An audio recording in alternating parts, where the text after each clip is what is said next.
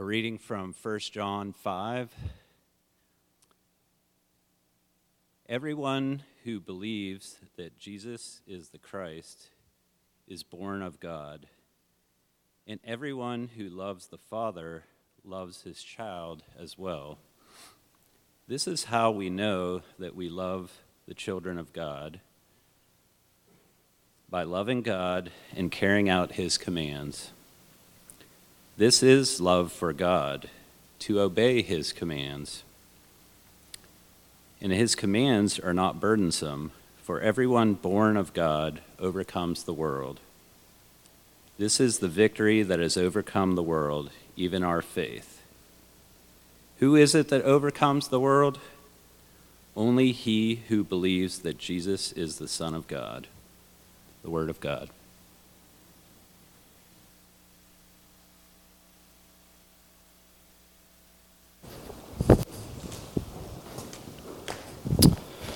Well, good morning. Let me add my welcome to everyone, especially if you're a guest with us this morning. It's great to be gathered in worship as we turn to God's Word. Thank you, Brian, for reading our passage this morning. And as the kids are dismissed to their class, if you have a Bible uh, in front of you or on your phone, you can turn and open to this passage, 1 John 5. We'll be looking at the uh, verses that we just heard read and a little bit more. So if you can get that in front of you, it's also on our bulletin page on our website as well. But as we get started, I'm going to make a statement that might come as a shock uh, to many people, so brace yourselves, and that is professional wrestling is staged. I don't know if any, yeah, I'm not kidding. I'm not kidding. Uh, I'm sorry if I just shattered your whole concept of reality, but it's true. I never got into pro wrestling much as a kid, like some of my friends did, but I remember being a little concerned for them when they went to try out for the high school wrestling team. I'm like, hey, that, that's not staged. You guys might get hurt. But pro wrestlers, if you've ever seen pro wrestling, you know, these guys are, are built, right? They may be great athletes. They may have great skill in fighting and wrestling. But in essence, what they're really paid for is to be entertainers, to be actors. They're paid to put on a show. They're really good at making it look like they're in a battle like they're fighting. Maybe except for those punches where, you know, they're kind of like two feet from their face. I better quit before I offend some pro wrestling fans. By and large, though, they put on a good show. They know how to put on a show of battle, but the, the, the difference is the victory is already determined before the fight even begins. The winner of the pro wrestling match knows he's going to be the winner before he ever enters the match, and so he gets in there and he plays out his part accordingly. In our text this morning, John the Apostle tells us that as believers in Christ, we are overcomers. Through Christ, the enemy is already defeated. And so we get in this life, we get the privilege of just living out the victory that Christ has already won. And we continue in our series through John's letters. Uh, we're nearing the end of 1 John. Along the way through this letter, we've seen John repeat some key themes over and over again, like abide in Christ, love one another, love one another, over and over. Last week, he said that, or we saw in our passage last week, that there is no fear in love, but perfect love casts out fear. This week in chapter 5, we'll see that John is building on this assuring of our standing in Christ by telling us that the victory is ours in Jesus. And so, as we look at these, this passage together, let's uh, go to the Lord in prayer. Well, Father, we thank you for your word. Thank you for the truth of your word, its power in our lives. We thank you for your spirit that illuminates this passage and opens our eyes spiritually to see what you would have us see. And so we ask that you would do that. Even in these few moments that we look at this passage, whether we're seeing it for the thousandth time or the first time, I pray that you would speak to our hearts. In Jesus' name, amen. So take a look again at 1 John 5, uh, starting in verse 1. John says, Everyone who believes that Jesus is the Christ has been born of God, and everyone who loves the Father loves whoever has been born of him. By this we know that we love the children of God when we love God and obey his commandments. For this is the love of God, that we keep his commandments and his commandments are not burdensome. Stop there for just a second. So, so far in these verses, these are more of the, of the greatest hits, aren't they? This John's repeating these themes that he's been telling us over and over again so far. Here again, we have the connection between being born of God and the love that should naturally flow out of that, right? We've been seeing that. And in verse 2, he really says the same thing, but in reverse. He normally has been saying our love for God is tested or demonstrated by our love for others. Well, here, he says we know whether we love others if we love and obey God. It sounds kind of circular, but his point is it's all connected. You can't have one without the other. And again, he's been making that point all along. And these commands aren't a burden to us because, as we've been seeing, we're called to abide in Christ. It's his life in us and through us. Jesus enables us to obey and to love. But as he's been doing all along, he kind of has this cyclical or circular uh, style in his letter. So he keeps coming back to the same theme, but then he adds another piece to it. In this passage, what he adds, we see in verses 4 and 5. So look there. For everyone who has been born of God overcomes the world. And this is the victory that has overcome the world, our faith. Who is it that overcomes the world except the one who believes that Jesus is the Son of God? And so, this here is the new layer that John adds here that believers are overcomers of the world. Who overcomes? Everyone who's been born of God, he says. Who's been born of God? He's just told us in verse 1. Everyone who believes that Jesus is the Christ. So remember, John is writing to Christians here, those who have put their trust in Jesus Christ. Not those who have done great things or have done lots of uh, religious activity, but those who have trusted Jesus Christ as their Savior. So if you have questions about that and you don't know that you know Jesus as your Savior, we'd love to talk to you about that. But the invitation for you is to believe, it's to trust, it's to receive the free gift of salvation in Jesus alone. But along the way in this letter, he's been talking about several marks of the believer, what distinguishes a true Christian. Here he says we are overcomers. And the word he uses for victory here is the same w- root word as overcome. So, really, in just these two verses, he repeats it four times overcome. So, what does it mean then? We have to ask the question what does it mean to overcome the world? Images might come to mind like Alexander the Great just conquering the planet. But John's already told us what he means by world back in chapter 2, if you remember that. Remember, John said, Don't love the world he didn't mean the planet. He certainly didn't mean the planet's people. He's talking about the world's fallen system as it stands opposed to God. He warned us against all that is in the world. Remember that back in chapter 2? What's all that's in the world? The desires of the flesh, the desires of the eyes, and the pride of life. So he's saying Christians are overcomers. Christians are conquerors of the world in this sense of the world's temptations to covetousness, to lust, to pride. Doesn't mean perfectly, of course. We still fail, we still sin, but as uh, commentator Colin Kruse puts it, believers have overcome the worldly tendency to satisfy their own sinful cravings, and as a result, they are free to show love to others and so fulfill God's command. So, John's giving us a new angle here, but remember, it's all woven together into the whole of the letter. John is weaving all of these truths together, all the ones he's been hammering over and over each, each time we've looked at this. And so our conquering isn't about dominating. Overcoming here isn't about getting our way, but rather the freedom to obey God. If Jesus has freed me from the power of sin, then he has enabled me to love my neighbor rather than covet what my neighbor has. If Jesus has freed me from the power of sin in my life, then I am free to love my neighbor, not one up my neighbor in pride like the world is so tempted to do.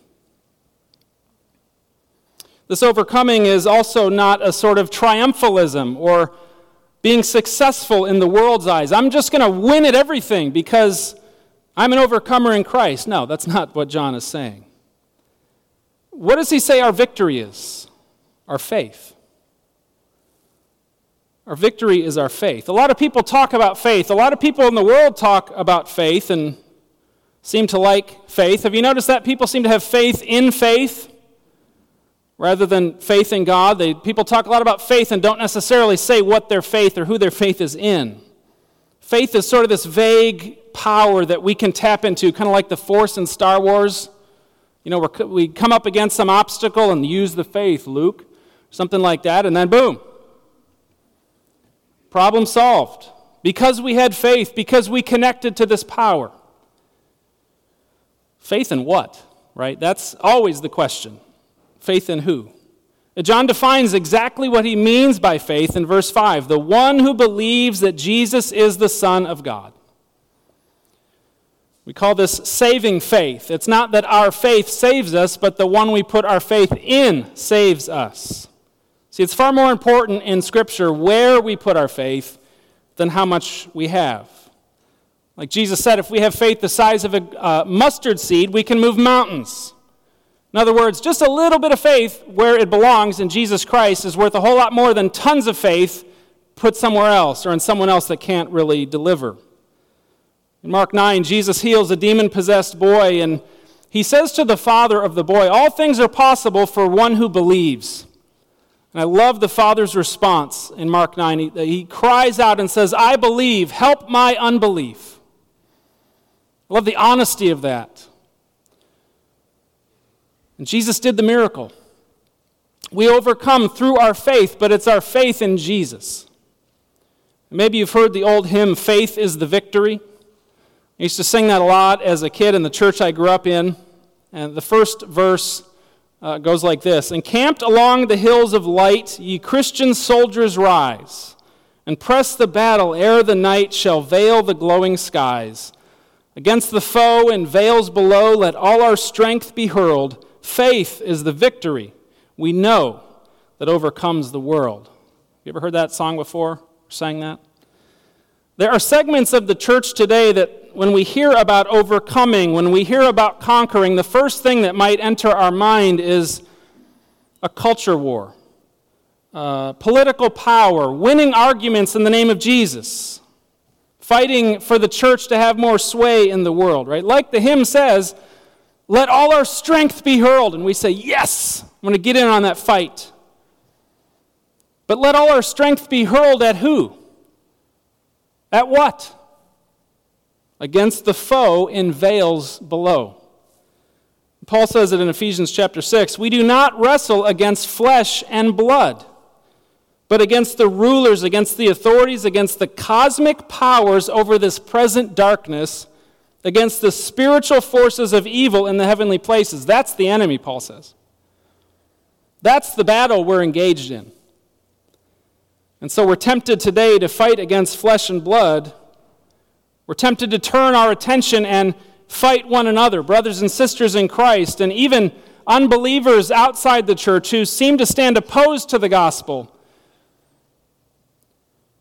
But if we do that, we lose sight of the real enemy. And yes, many are quick to say, what about the ideas? What about the philosophies? What about even the laws in our land that seem opposed to the things of God? Don't we fight them? And yes, in a way, we do. As American citizens, we have a unique privilege of voting, contacting our representatives, engaging in cultural conversations, getting involved in issues that matter, like so many in our body do. And that's part of living out our faith. But the incredible challenge with that that we're seeing in our world today, in our country specifically, is that the challenge is to do that without vilifying other people. The challenge is to be involved and be engaged in culture without forgetting to love, which is the most important thing. Without falling for the lie that all is lost if a certain president gets into office for four years. As believers, John says, the world is already conquered. The victory is already won. So that knowledge should give us security and freedom to enter in to hard conversations, even into disagreements. Because we know that Jesus has already won. And so we know that our political involvement, our cultural involvement must always fall under the primary spiritual battle that's taking place. Our victory is our faith in Jesus because he's the rightful king. So, no matter what happens on this planet, no matter what happens in this country, Jesus is coming back one day to take over. As usual, John's not making any of this up. He gets it all from Jesus. In chapter 16 of John's Gospel, which we heard this morning in the call to worship, Jesus gives his disciples some teaching, some encouragement to prepare them for when he will be, at least in body, without them, separate from them. Many, so many of the themes we've seen in 1 John come right out of this upper room discourse. But in chapter 16, John war, uh, Jesus warns them that the world will hate them. They will be persecuted. Jesus says, I have said these things to you that in me you may have peace. In the world you will have tribulation. But take heart, I have overcome the world. So the Apostle John, now in his letter, takes this truth, these words of the Lord Jesus, and he says, We as believers are overcomers because we trust the one who has overcome. And how did Jesus overcome? Think about it. How did Jesus overcome? Was it by a display of great power and great might? It's kind of a trick question. Because his enemy wasn't the Jews, it wasn't the Romans who put him to death on the cross. And so, from the human perspective, Jesus' is overcoming, Jesus' is conquering, looked a whole lot like defeat. Because it came through suffering and it came through death. But the real battle, Scripture tells us, was won through that conquering, through that overcoming. See, Jesus delivered a death blow to the real enemy through his death on the cross and his resurrection. As followers of Jesus, those abiding in Christ, trying to be like Jesus in the power of the Spirit, do we think our overcoming should look much different? See, we overcome through humility. We overcome through giving of ourselves. We overcome through dying to self for the sake of others. See, Jesus is teaching there in John 16, and likely John's uh, context here in his letter is the context of expecting persecution. Remember, this church was surrounded by false teachers. But don't worry, that's the point. Don't worry, Jesus has overcome the world. So even if you suffer, and you will, even if you die for your faith, and you might, you're an overcomer if you know Jesus Christ.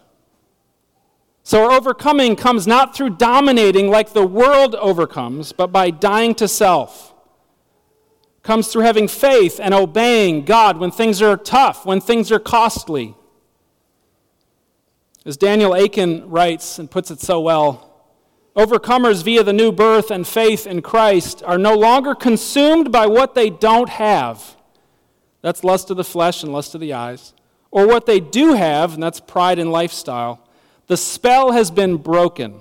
The shackles have come loose. The blinders have been removed. We no longer pine after and love stuff.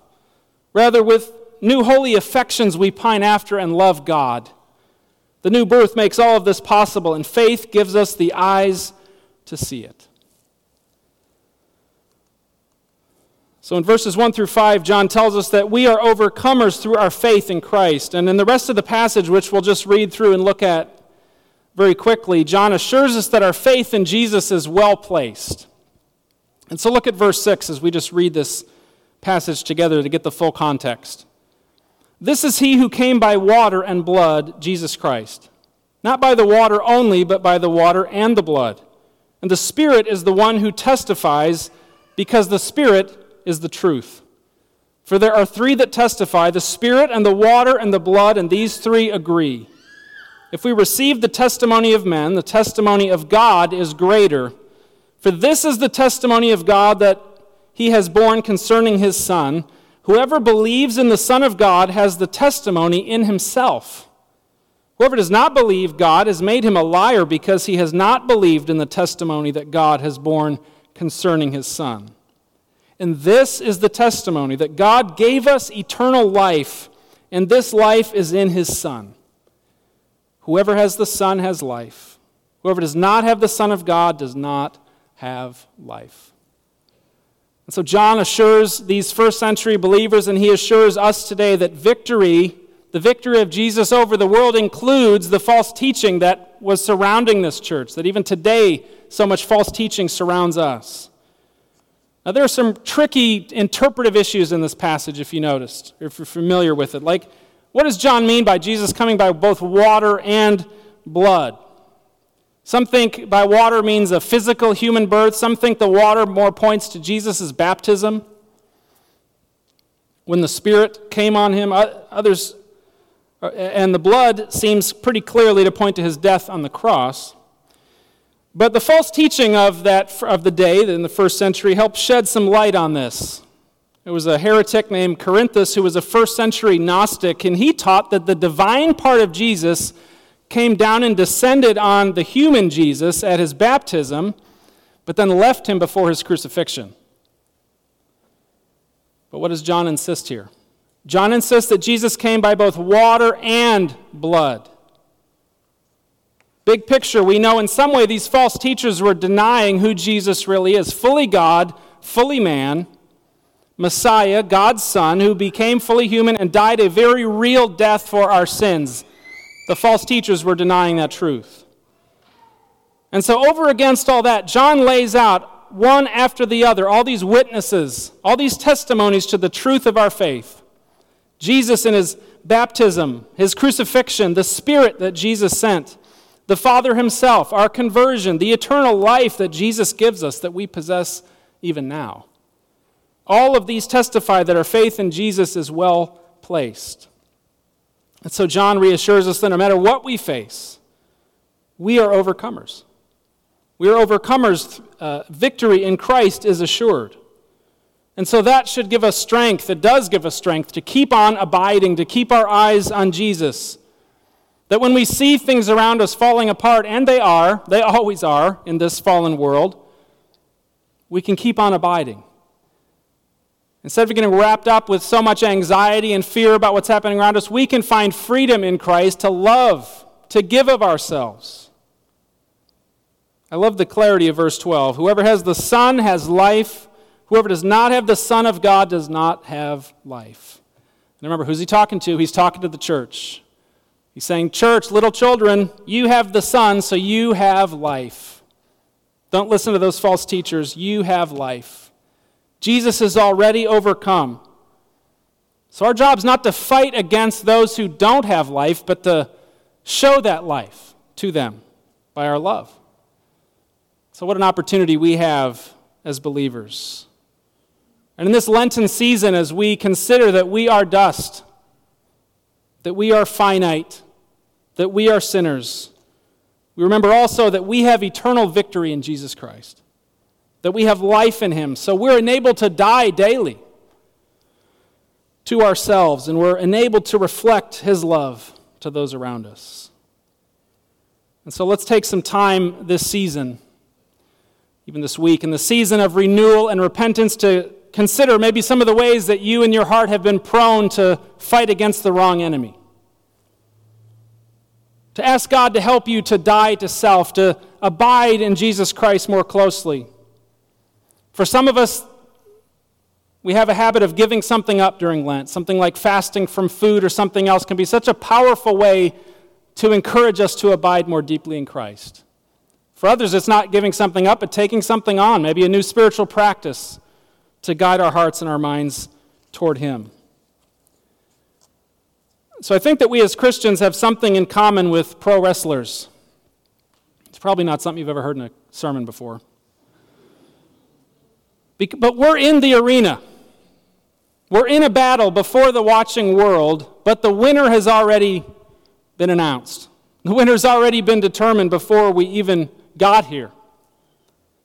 So we get to go out there and we get to put on a show. We get to live out our part in the story. We live our lives in Christ, not as, I love the way Tony Evans put it, not for victory, but from victory.